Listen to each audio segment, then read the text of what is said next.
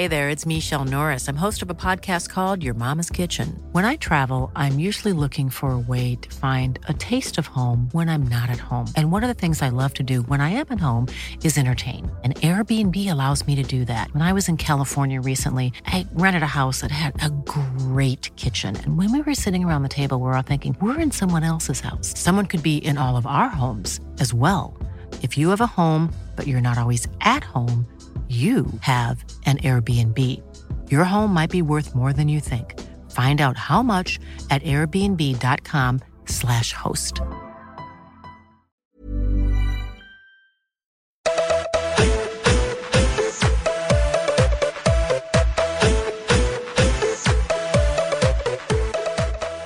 We've been let back in the studio for a second edition of Optus Sports' brand new football podcast, the GegenPod. Hello to those who were with us last week, and a very warm welcome to first time listeners.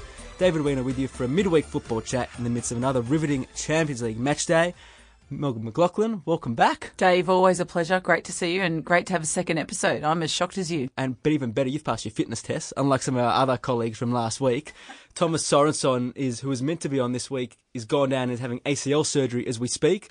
David Squires has some deadlines, and for those who listened last week, know it's images of moo and non long sleeve trousers, i.e., pantless cartoons. And if you didn't listen last week, good. Save you that imagery. You don't have to worry about it. But we've got two, well, football luminaries to replace them this week. One. Already, I can't take this seriously, Dave.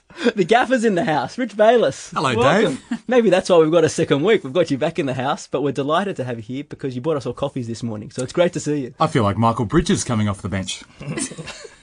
Well, we hope it's a we hope it's a similar performance, if not better. And now we are very very happy and, and delighted to welcome Chad Gibson, otherwise known as Local FC to some. Many of you remember him from the A League. Others will just know him for his fabulous football storytelling across social media and other platforms. Welcome, Matt. Great to see you. Thanks for having me. Looking forward to making my debut, and I feel like the person that used to be Chad Gibson, that's now local FC, kind of not known anymore as Chad Gibson. So Local FC will will do. we'll do. Well, guys, as we start every week in the podcast, we want to know what you've been up to. Another busy week of football. Um, what's what's been uh, what's been keeping you busy in the land of football? Patrice Evra. I'm going there. What? It's uh, it doesn't matter what time we're recording. It's too early. It's too late. It's too everything to even be thinking about that. Dave, earlier on you said something for the benefit of people that didn't listen last week. Mel, for the benefit of those that didn't watch the Patrice Evra, can you talk us through what he was doing? You've all seen it, haven't you? Wait, firstly, have you all seen it? Um, look, it was it was Patrice Evra being Patrice Evra, and thank you, Rich, for leading me in nicely. He's just got was it a chicken, uncooked chicken, but it was for Thanksgiving, so it wasn't a turkey. It was a raw chicken. Yeah, and he just is kind of doing all kinds of creepy things and kind of licking it and kissing it and making out with it, and it's apparently a Thanksgiving uh, tribute, and it's just wrong. And uh, but he did a, a vegan version As his apology. That's his apology. Every bit more as disgusting. Just talking about getting in the minds of certain people. Wow. Gosh, Rich. I think my experience, like most this weekend, involved me trying to watch not one but two second leg playoffs of the Copa Libertadores final. Obviously, the first one delayed because of the crowd trouble and, and the bus of Boca being attacked as they entered Stadio Monumental. But waking up on the second morning, hoping, of course, that it would be played. And it wasn't, so getting ready for work, if you like, and eating breakfast, my experience of football changed quite quickly because I found myself watching the Second City Derby, Aston Villa and Birmingham, and to see Alan Hutton, who is the penalty beater of all penalty beaters when it comes to right backs in English football, score arguably the best goal of the weekend. Those that saw Son score for Tottenham might have an issue with that, but it's one of the most remarkable goals you'll ever see from a guy that just doesn't know how to score. I dream of scoring an Alan Hutton goal now at the park. That's absolutely ridiculous. did you Well, get caught watching the? I I got up and watched like you the the Super Classico, and it took me about because it's Sunday morning. Made a coffee. It took me about fifteen minutes to realise I was watching the first leg again, and that's happened twice. You're like, they, they, they need like a flashing light saying this is the first leg and because I'm like I'm watching- talking to the TV, saying they, they haven't learned the lessons from the first leg. They're still playing with the back three. Like it's, it's What about you, Chad? Other than getting duped twice into watching the same Yeah. game, Um, I had a really great weekend. I went off the grid, uh, turned my phone off, and uh, went away with my family for it's been a, two years, and kicked the football on the beach with my, my little son, which is you know priceless moments um, that I, I really loved. And it was a massive week. Uh, obviously, Timmy playing his last game. Um, very fortunate to spend pretty much that whole last day with him, and uh, captured some some imagery and some stuff that Um, I'll never forget and spent the day in the hotel with him, and then the final. He didn't leave the pitch. I don't think a lot of people knew he didn't leave the pitch till quarter past twelve. Yeah. So literally, he signed every autograph and took every picture, and we got back to the change room at quarter past twelve. He didn't shower. He didn't do anything. He just basically there's no one there. It was just me and him, um, and we got in the car and back to hotel. So that was took a few days to just just get over that, but it was a pretty epic day. He's Tim around me because I've known him since we were kids, um, so he gives me a different side, um, and I think seeing that, I think there's the last image that I posted of him like taking those socks off. I kind of knew it during the day, but the, when he was taking that socks off and putting that jersey in the bag, like that's that's football to me. That moment right there. The game is is what it is, and everyone sees that. But I always say, I always look at someone who misses a goal, not who scores a goal, because the guy that's missed it, if you watch him for like a couple of minutes, the game's gone on, but he's still thinking about that. So when Tim was putting his jersey away, it was like a really you know special moment to capture for me, and you know that image will live on now, and that's what I do, and I'm very blessed to be able to tell those stories. Where can fans find that particular story and some of your other work? Um, that's on local FC and on a project that I'm working on as Fantastic. well. so. We're recording on a Wednesday, depending on when you're listening to this, for your commute. And of course, this morning in the Champions League, we saw six teams, uh, seven teams go through with Manchester City, Bayern Munich, Juventus, Real Madrid, Roma. Great story with Ajax going through for the first time in uh, 15 years. I think it. Or no, since 2005, the first time they've gone through to the group next stage, and the first time they've been undefeated in five games. I think in another couple of years on top of that. So they've got a really fantastic young team coming through as part of that Dutch renaissance.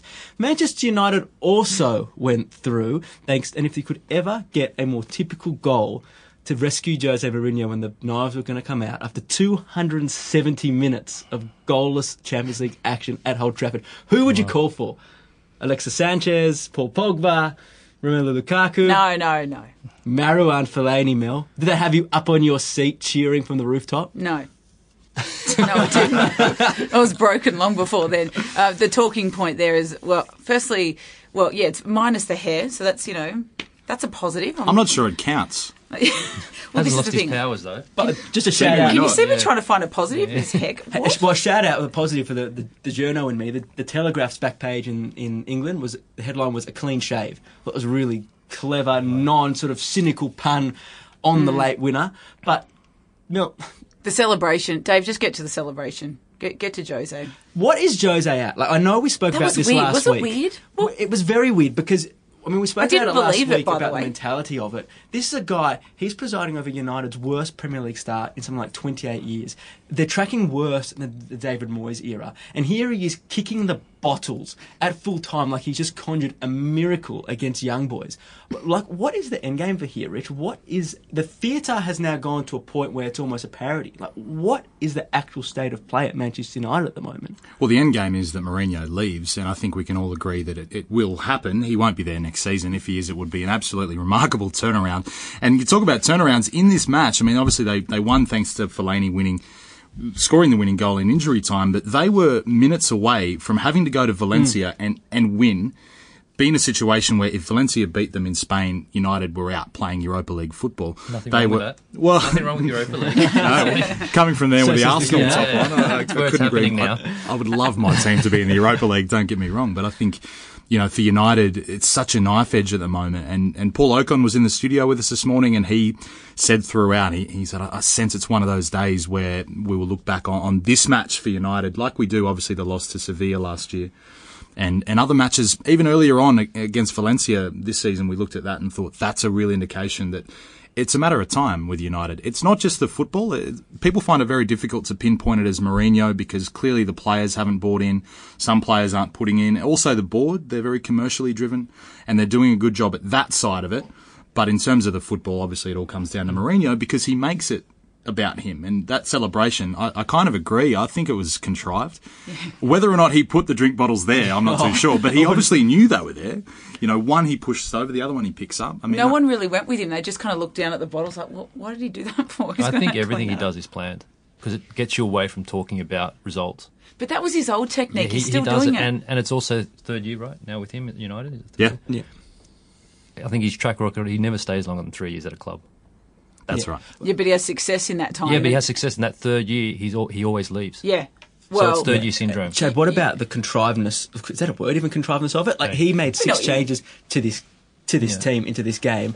This was after talking about the lack of conviction and belief in his players. So he's made that comment, then drops Pogba and Lukaku to reflect that. Then says in the pre-game, and this is a guy who's been criticised for his teams being negative. He says, "I don't want my team to be reactive." So he hands, sends this team out. When you're in a dressing room as a player with a manager who's sending all these messages, you know everything's being played out for a reason. Been there. What does that do? Yeah, what does it do? What does a um, dressing room do, and how do you actually react to that? Yeah, I think it's really interesting. I think it taking that to another level, the way he manages now doesn't work on a new generation. It's No. a, it's a mentality that works on an older gen- the new generation are a different. I kind of see myself as I didn't fit in my generation, but I fit in now because the players think differently. They don't. They're not football twenty four seven, but when they come to football, they're football.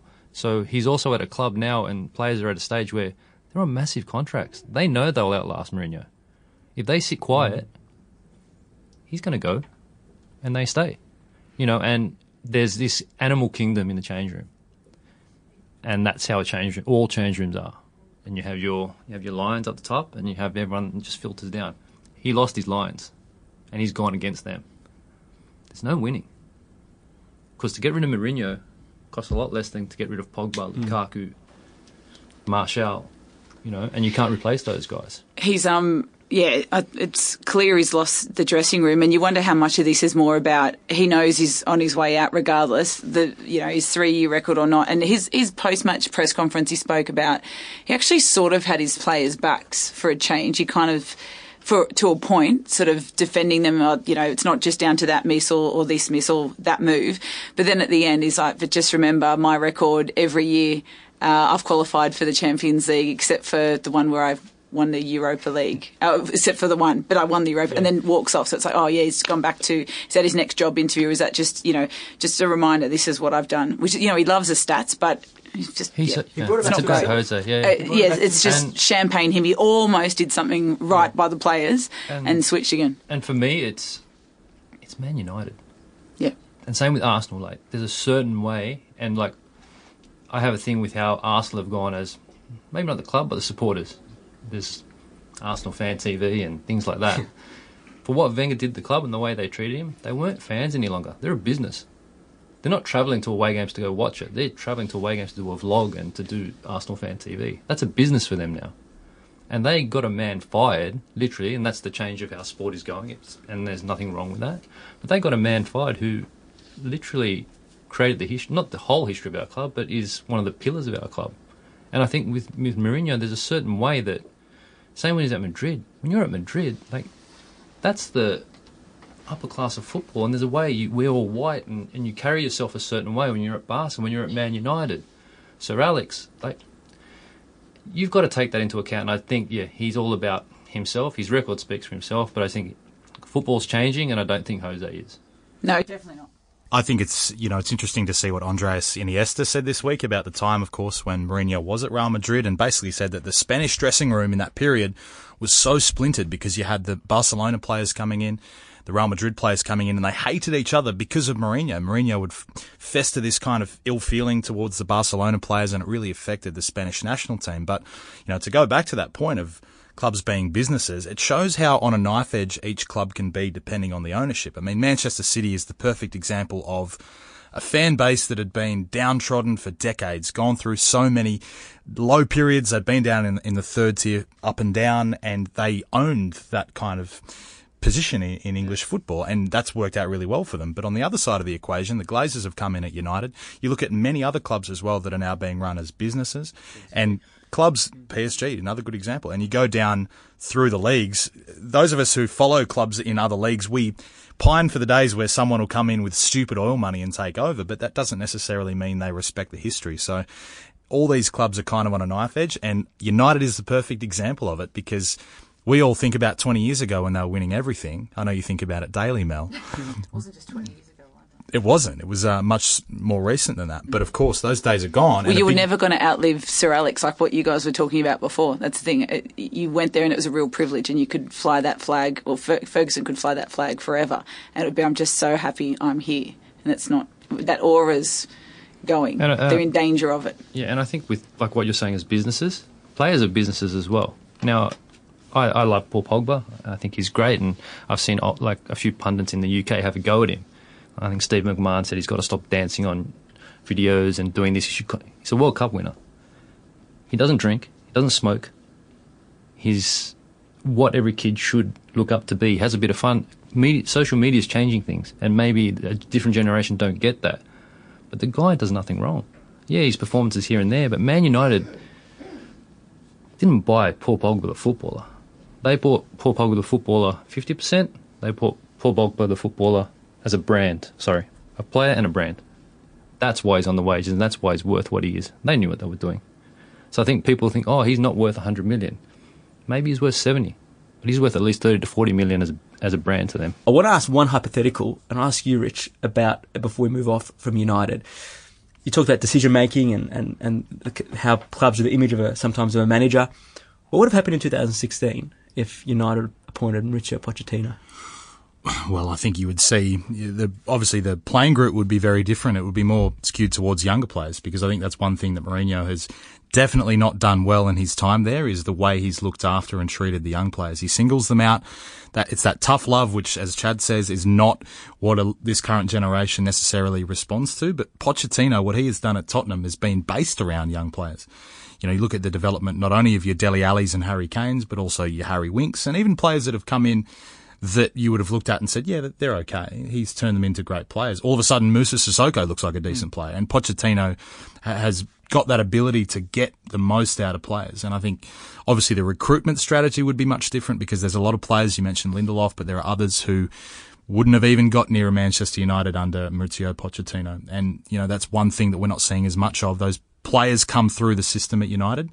Uh, we know there's a there's a good system there if it's utilised at its best. So it's one of those sliding doors moments maybe where, and he could still end up there, Pochettino, which would be great, I think, for English football and United. But yeah, it's a it's a what if. And we'll talk a bit more about the North London derby towards the end when we preview that on the weekend. But yeah, you just look at the way um, Pochettino dealt with Dele Alli, who'd had a tough week coming into the the, the game against Chelsea, and instead he empowered him with that role to knock Jorginho out of the game. And then you look at the way they're coming into this game, comments surfaced from Mourinho about Luke Shaw, about Martial, about Rashford. You just couldn't get a more classic example of the way you approach this generation. One foot. Yeah. Contributing Yep. to two goals that Wolves scored, two penalties on his debut for Tottenham. The next week he plays again. Like he, he's still involved. He's a young player. He was covering for Vertonghen at the time, but he's very much still involved. You know, you imagine if Mourinho was his manager, would he have had the confidence to front up a training again a few days later? Well, a fascinating stat about Spurs is how Pochettino has got the best out of them. And since he's come to the Premier League in 2014, over that period, Spurs sit third. That's an amazing amount of consistency considering they didn't make any signings this year. They've had the Wembley backdrop, moving from White Hart Lane, and all that controversy. It's only the two title winners ahead of them over that period, City and Chelsea. So that's pretty extraordinary from him. And I remember when they came to Australia for the ICC tournament a couple of years back, and I got to interview a couple of players. And that was as Pochettino was starting to make his name. And I said, I, I just wanted to get a feel for a colour piece of what he was like. And they just, of course, they're not going to criticise their manager. I get that. But the praise and the specific examples of the way he empowers them and um, motivates them and makes them work hard and drive and play this attacking football. You could see that on the training pitch, and now you can see that translated into the way that club's built over that time. So for them to be only five points off City, given all the vibes around the club at the moment, I think it's a phenomenal, phenomenal achievement. But we'll park the Premier League there for a minute and the Champions League because we're going to move on in a bit of a segue from what you mentioned earlier, Rich, about um, the business of sport. What I think so much of us were looking forward to for the Copa Libertadores on the weekend was to see something so primal, so authentic, so passionate, and just to see something that was going to turn a city and a continent um, um, on edge. Now, unfortunately, it turned it a bit too on edge. How did you? We, t- we joked about watching that game, but how did we feel as football fans seeing the passion go too far? Well, it was a great contrast, really, in that you know, obviously, there's the the passionate side that is the complete opposite of that business side that we talk about. And, and South American football is this great untapped thing. I think, particularly in Australia, you know, I think we all like to watch it when we can, but it's still this kind of sideshow when it comes to football. I think we're used to the kind of you know, McDonald's of football, if you like, of the Premier League and the Champions League. But this raw, gritty thing is why we got up so early to watch it. And in the end of the day, the raw, gritty thing that I watched was Alan Hutton, which was disappointing because, you know, the build up to what was billed as the biggest club game ever played in South America. I mean, the first leg was delayed, then the, the violence of the second leg. It, it just, it's a shame that that raw emotion spilled over because I think it could have been a really good lesson for even back here in the A League. I think it could have been a really good lesson for how passion can contribute to a game. Well, as Chad says, football is about so much more than the 90 minutes. Yeah. You know, here in Australia, there are security guards telling people to sit down and, and not bring flags into grounds. I mean, look at the passion of those guys. Imagine what would happen if in South America you said, don't bring flags. Yeah. Hmm. You know, I know, I know I'm overly simplifying it, but it's just a shame that it spilled over into something that wasn't good to see at all. You know, yeah. because there was so much more to offer, and it would have been a it would have been a nice comparison point, I think, to see that second leg be played, and, and we sort of compare it to the other leagues around the world, and, and Argentinian football and South American club football have its place among those as well. Uh, I think a lot of the narrative out of Argentina has been embarrassment because it was a, mm. a mafia ultra sort of minority that did spoil it for everybody, and, and even as high as the, the, the leader of the country wanted this to be a showpiece for Argentina growing up. Are those points business points? They're going for 2030 with mm. Uruguay and Paraguay. They would have lost a ton of money not having two legs shown. Yeah, it's they're saying the thing that hey, we this is for the country. It doesn't look good, but the business side of things, it's a different world. Well, sadly, there were some business elements that came into it, and some pretty unsavoury ones at that. I mean, there were quotes doing the rounds from Gianni Infantino, mm. head of FIFA, saying that you know the game has to be played. This is when the first delay yeah. happened. The game has to be played. The players must take the field, and you thought surely that can't be real. Mm. It was since confirmed that yes, he said that. This is the head of FIFA. Yeah showing absolutely no regard for the well-being of players. If that's not symbolic at the moment, I don't know what is. And I think dot dot dot into some of the reasons why money's one thing. They need a spot from South America for the Club World Cup. That has to be decided. How you decide when it's like this at the moment. There's so many ramifications. Yeah. What about the the second leg? Where's that at now? Because there's so many different um, schools of thought about what might happen. Boca don't want it to be played. Yeah. Boca no. want it to be awarded to them. Yeah. I think this could and go. historically, it, that that sentiment is in their favour as yeah, well. it could go legal. There are some destinations, of Italy, Middle East. Um, I saw a couple other destinations have been mooted, but Boca Juniors right now are going to put their feet down. I wonder what it's like to be in this environment. And we were we caught up with Michael Bridges, our very own pundit Michael Bridges, for an experience he endured earlier in his career to give a bit of insight into what the players might have been feeling on their way to the game on the weekend. Yeah, we were leaving the um, Riverside Stadium on the Sunderland bus, and it's probably the only time I was very thankful that I was so young because I had to do all the um, the teas, the coffees for the football for the rest of the players, microwave their meals. So there was a section on the bus that I would stand next to that had a kitchen with a microwave on my left side, and on the right side there was a toilet. So there was no windows near where I was stood, and what had happened, the Middlesbrough fans had kind of distracted the police and had a bit of a breakout fight um, at the different end of the, the city. And what we were doing, we were leaving the bus and we were just coming over the embankment, which was like a bit. It's that time of the year. Your vacation is coming up. You can already hear the beach waves, feel the warm breeze, relax, and think about work. You really, really want it all to work out while you're away. Monday.com gives you and the team that peace of mind. When all work is on one platform and everyone's in sync, things just flow wherever you are. Tap the banner to go to Monday.com.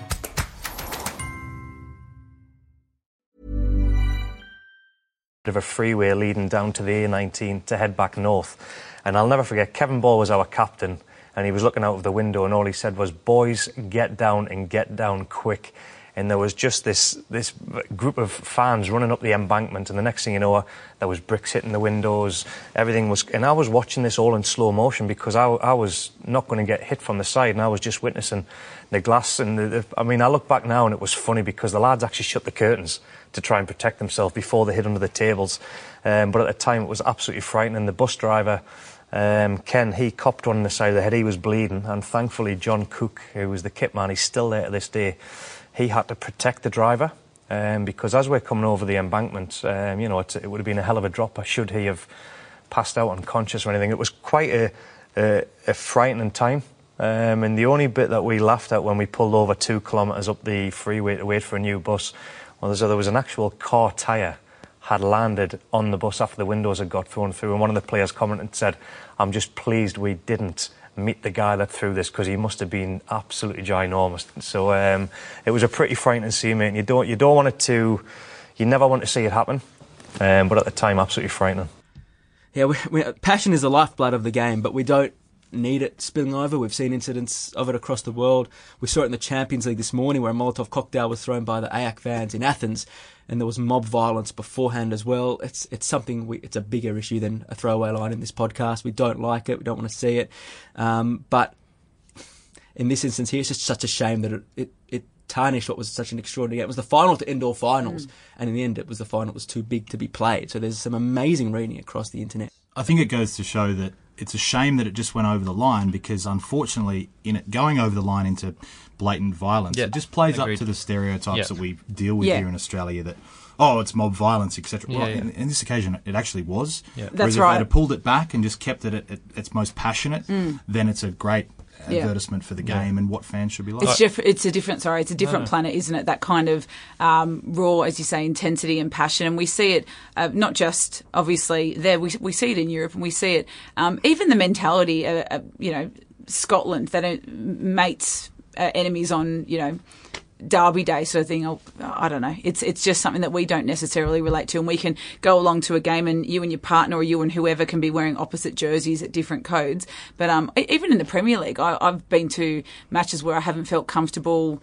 I was watching Everton, Man United, and. Uh, at, not at Old Trafford, so I kept my jacket on and I didn't feel comfortable taking the jacket off. It was a hot day, but the only reason why I forgot to jump up when Everton scored. Actually, I was never going to jump up when Everton scored, but everyone looks at you. Um, but then when you you're Aussie and they realise that they go, "Oh, Tim Cahill, you're all right." But it, it was intimidating, and I felt the same way in Newcastle as well. It's just you know, it's not like riding, it's nothing like that, but it's an intimidating atmosphere. You can't just. It's not like in Australia. Yeah. what, you're, what Well, we're used to. Uh, look, active support, lifeblood of the game. Love it. Yeah. Must must work to get that back to where it was a few years back, Yeah, and definitely. and get the trust back of those fans that went there and, and made that spectacle as big off the pitch as Well, it was what, on it. Just quick, that's what happened with PSG.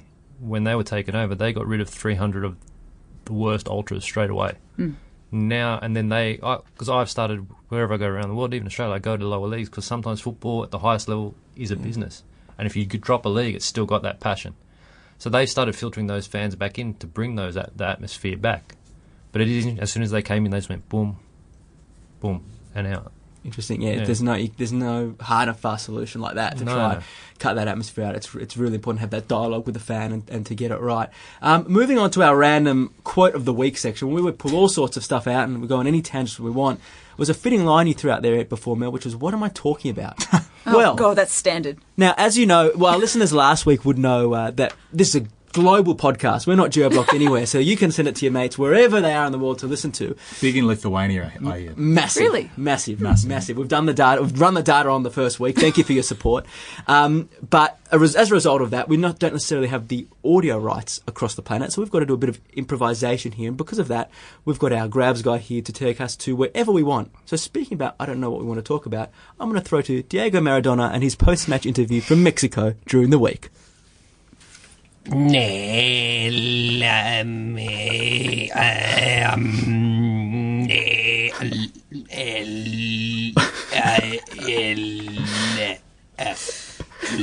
We really needed a, a specialist voice guy to come in and do that. Can I just throw that open? You Who wants just- that? What you was can't going on? subtitles on podcasts, man. That is no joke.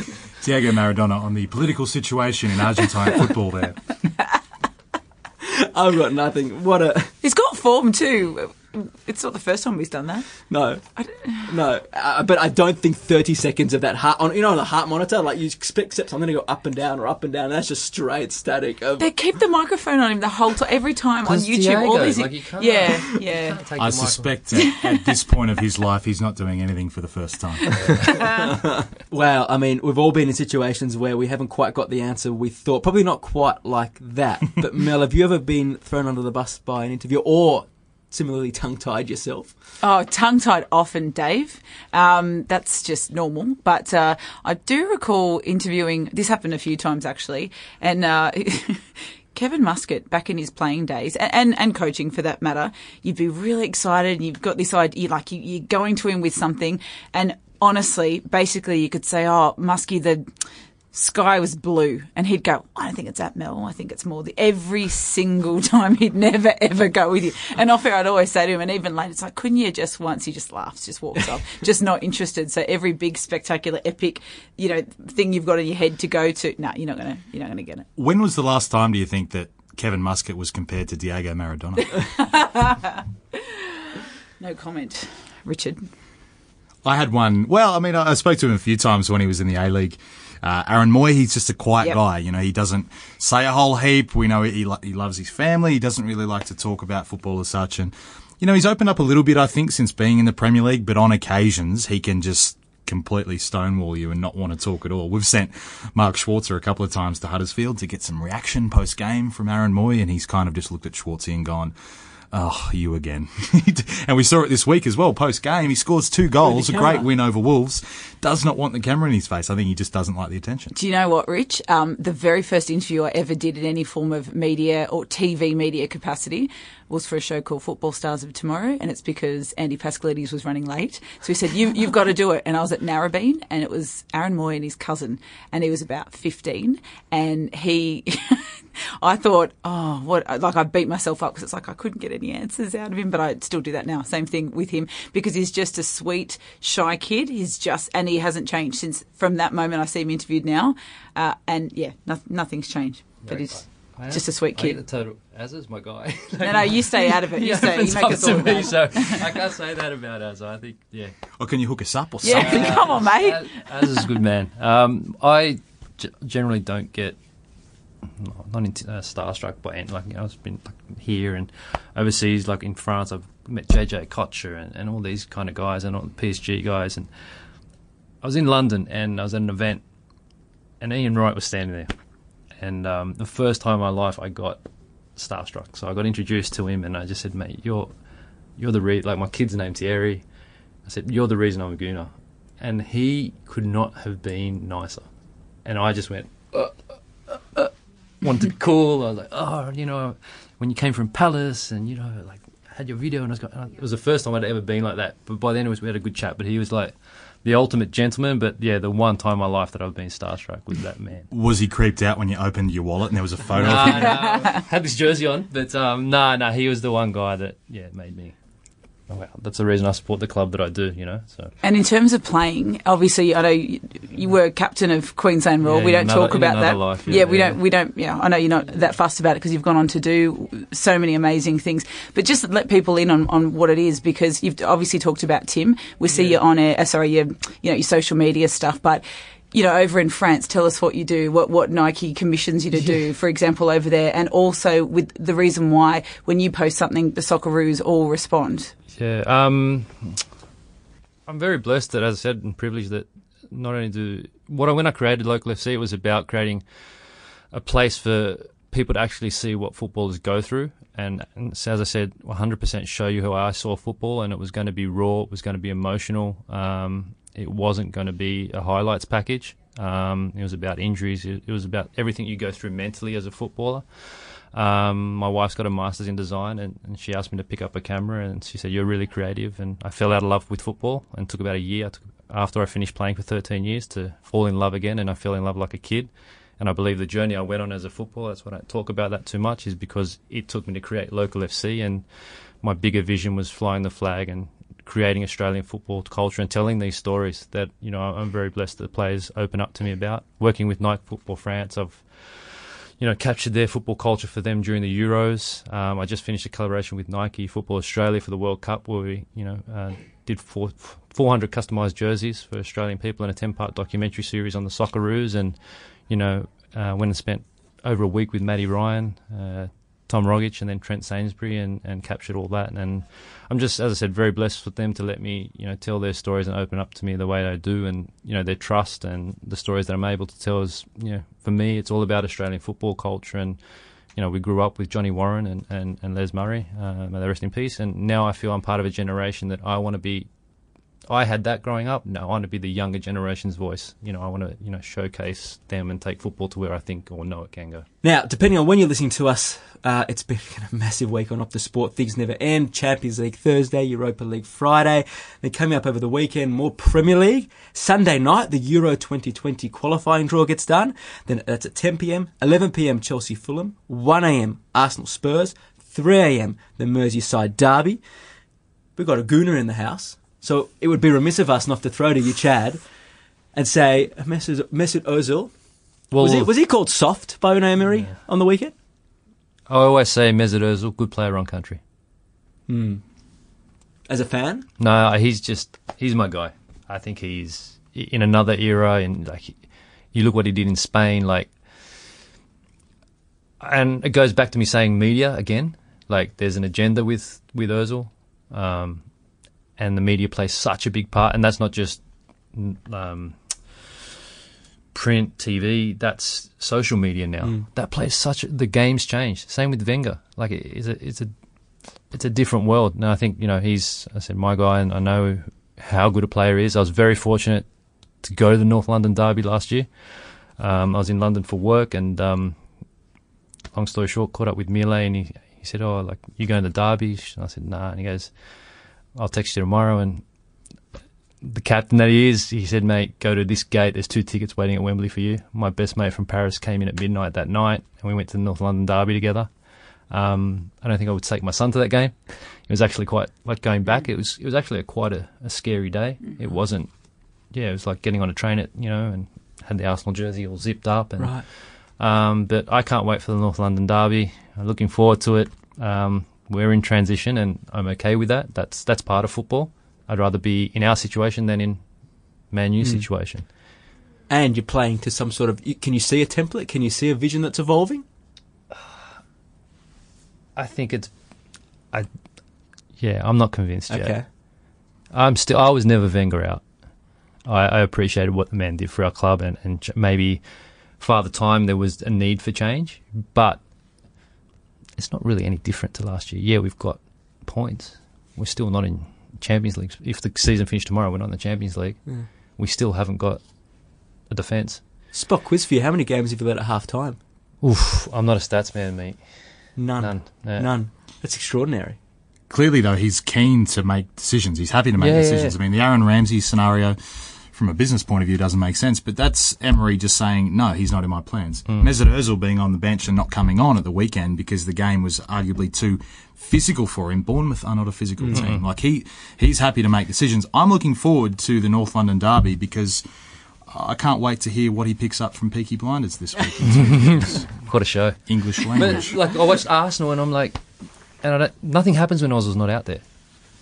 Like Damon's born with it wasn't great. Mm. They got a result, not in the form of his life either. you know, and it's that's not Arsenal to me. You know, it's yeah, it's something's it'll change, but the Peaky Blinders reference was great. I'm still trying to get season four because I haven't finished season four, and I'm like, Picky Blinders, I think he called it. if, quite if he start, if he starts coming out in the hat and the overcoat and, and, and doing He can stay, you reckon? if guys, guys start going missing and you know, don't hear from him again. You said something that was so interesting for me about the media and social media and how quickly things Yeah. spiral out of control. Chelsea, who were the only undefeated team in Europe's top five leagues, lose a game, and all of a sudden it's Sarri, out. Sarri needs a plan B. It's not working. It's almost like the script's written. And whilst we can't go into the technicalities here of Jorginho versus Kante, which for me as a or, or Chelsea supporter, I find it fascinating how the best player in the world in his position has to play further forward, and it's a really fascinating dynamic that I can't wait to see him find a solution for because I think there will be a need to adapt during the season. But is the English media here going back and pepping Sarri? Because in the first season, everyone said Pep needs to teach his team how to defend, get stuck in. What, what happens when people get physical? And he stuck to his guns, and now we know what history has made of it. And one loss is taken for Sarri, and it's similar to the Ozil criticism. It's almost like it's to type. So, uh, that, as I said, we'll, we'll get technicians in to talk Jorginho versus Kante, and are, that, that's that's doing the rounds everywhere. But I'd love to pick your brains on just how simple the reaction is to situations like that. Should Sarri pick and stick? Should Sarri back himself here? Well, he's brought in Jorginho as his number one signing because he worked with him at Napoli. He understands what he has. He's more of a ball player. And But can the- play. And can play, a very good player. But he, he's been worked out by opposition players. And managers. So you have to be able to adapt to that. I think this whole situation, and it goes to Arsenal as well, and even with Liverpool, it shows the difference between City and everyone else. Because when was the last time we had a, a debate about a position on the City side? Kevin De Bruyne goes, mm-hmm. and no one's thinking, "Oh God, that's them done," because you've got Bernardo Silva, David Silva, Leroy Sane. Those mm-hmm. guys can chop and change. Mm-hmm. Riyad Mahrez. Gundogan. I- If if Aguero all of a sudden loses form, which he's not going to do, no one's going to say that's them done because there's Gabriel Jesus. Whereas you look at every other squad, and Chelsea's a really good example because the squad's not actually that good. Mm. They are thin in those key positions. So obviously you're going to have those debates. And him being quite set on 4-3-3 and knowing that he wants that ball playing midfielder in the middle, that's just the situation he's going to be in. It, it's a good reference with Pep though, because of course, before Pep had that unbelievable depth and before his team mm. worked out how he wanted to play, these were the questions that were asked and have to be asked. But I think it just shows how far City are right now ahead of everyone else. I mean, the example that you're using is just very straightforward as well. Spurs uh, after the result, oh, they've been figured out. Spurs Yeah. have figured them out. Everyone's going to do what Spurs did. They're going to, you know, handle Jorginho. It's all over. Kante's got to come back in. Yeah. yeah. I mean, it can't be. uh it's as simple as Dele Alli was on him. Um, Everton put a player, of Richarlison, on him. Well, football's a little bit more nuanced than that, but I, I do find it fascinating because I think Kante is going to cause him a headache in the selection table going forward, just because he, he is so damn How good How can he not with play. what he did, what Yeah. he does anyway? and, and in he the is World Cup. he's still he's adapted going forward. He mm. does his but his game is deep. Mm. Mm. He's not a forward. He can drift through and goes through, but his game's in the centre. It's like surely can both play together. Does that change the system completely? I'd love to know whether he does get tempted into a 4-2-3-1 at some point because he does have the cattle to do that further forward. But he is so stubborn and set in his ways, and it's given him success. I can't see him changing away from it. it's almost more likely, and it'll be interesting to see what happens in the Europa League with his team selections because obviously it's kind of a different team. It's a B team, if you like. But look at his system. If he wants to take Jorginho out, it's almost like the most likely player to fill in there is actually Cesc Fabregas, Fabregas, yeah. you know, or, or even a Kovacic. It's, it's not a Kante at all. No, he's shown his hand there because it's almost like being Fa- Fabregas has taken that playmaker's position. All I know is the stress. I'd hate to think of his cigarette intake because his stress is going to be going through. Can I say, like, how refreshing? And I, I, re- I realise that's a bit of a contradiction in terms, but how refreshing is it to see a bloke with durries on the sideline? What about the word durries? Yeah. Sorry, just How refreshing is going. how refreshing is darts? Yeah, but, you can't smoke in English Stadium, so he's actually got like the butt of the cigarette and he's chewing on it madly to hold on for dear life to get through. I, Um, need, I need a trench coat as well. Like trench coat, just just In that- flicking it off the side. in that ridiculous smuck, schmuck he's wearing, whatever the word is. If Unai Emery keeps watching Peaky Blinders, he'll be next. Um, to conclude, we've got the Merseyside derby on the weekend, of course, and Mel, I'm sure you are in an absolutely conflicted position because you probably you don't want City to run away with it, but for City not to run away with it, you probably want Liverpool to win. How do you feel going Oh, into this weekend game? goodness. Have I posed you the most ultimate riddle? Do you know what? My father and I, years ago, we looked at each other in the eye. It would, would have been, what, 2012? When, was that the year? City, the sleep, the whole bit. Was that the same? Yeah. Right? Bit Some later way than that. in. No, it was a bit 13, later than that. 14. Yeah. 13, 14. Okay, right. Regardless. Yeah, regardless. The, okay, so Dad and I looked at each other and I said, Dad, oh Jesus, it's going to be Liverpool or, or City. Who would we prefer? We looked at each other and we both just went, oh, City. And that was it. So I've made my peace with that after it was a pretty um, emotional conversation. Actually, that was it. It was literally who would you prefer, City. So it wasn't that dragged out. But um, but it was a bit of a shock to actually say it out loud. But having said that, I'll never forget going to Man City um, in a in, when I was there for London 2012. Um, and them opening the doors to absolutely them being the nicest people we could we had access to everything they Oh, just damn. won the league and you know Old Trafford up the road and they were very difficult and you're going come on man but no um, did, didn't want to borrow of it but um, yeah they, they couldn't have been better to deal with and um, and uh, all even obviously they've gone on to be to be bigger but uh, all reports are they still have that same sort of mentality so They're- City they get their PR right in some certain areas. Um, Everton are flying quite nicely at the moment. Can they can they cause an upset here? They can beat Manchester United in the league the way they're going at the moment. I don't think they've reached anywhere near their best. Going forward, they've looked much better. They've got some players that are much more creative than we've seen from the Toffees for the last couple of years. And Silva's sort of been quietly going about his business. There's not a whole heap of fanfare. Go back 12 months, there was a lot of pressure on Everton. They started really poorly, but the expectations are really high, and you don't sense the fans have that expectation at the moment. They've almost accepted their fate a little bit. It's almost like they've got a mortgage on seventh place if they want it. Last year they slipped up a little bit and still finished just behind there. But they play good football. They could beat United in the league. I think Liverpool, though, this weekend's a much bigger challenge than that. and uh, it's off the back of a big midweek, and they've got, even though it's their best start to a league, they've got a massive month and a bit coming up where I think they're jam packed with 11 games that will pretty much, it could almost define their season and their title quest. Well, guys, we've run out of time. It's been absolutely brilliant. I've had a ball. Hope you've enjoyed it. Hope we're back for week three, Rich, with your permission. We'll come back. Mel, we, He's, oh sh- no. he's shaking his head. Mel, we won't. I like how you didn't let me answer that because it's uh, unlikely. Rich, we'll be back next week. We'll be back next week. Mel, we won't see you next week because you've got your Test cricket duties. I think so. I don't know what day it is, but yeah, I'll be over in Adelaide. Oh, there's I five think, days. I think Getting a one. If there was a sentence that summed up Melanie McLaughlin, I don't know what day it is. What I love the fact is you've got Test match cricket hosting duties next week, but you still got time just to have a yarn about football. So Oh, that's mate, we've always, had a great time. Always, Dave. Brilliant. Well, we'll see you soon. We'll see you soon, Chad and Rich. I'll see you outside the end of this podcast. Sounds good. Bring on the four derbies because Matt Ryan, Aaron Mooy this weekend. What Go about the that? Aussies. Brilliant, Go brilliant, the Aussies. brilliant. Well, there's so much football on Optus Sport to enjoy over the next week, and no matter what it is, Champions League, Europa League, or Premier League. Until the next GegenPod, enjoy your football.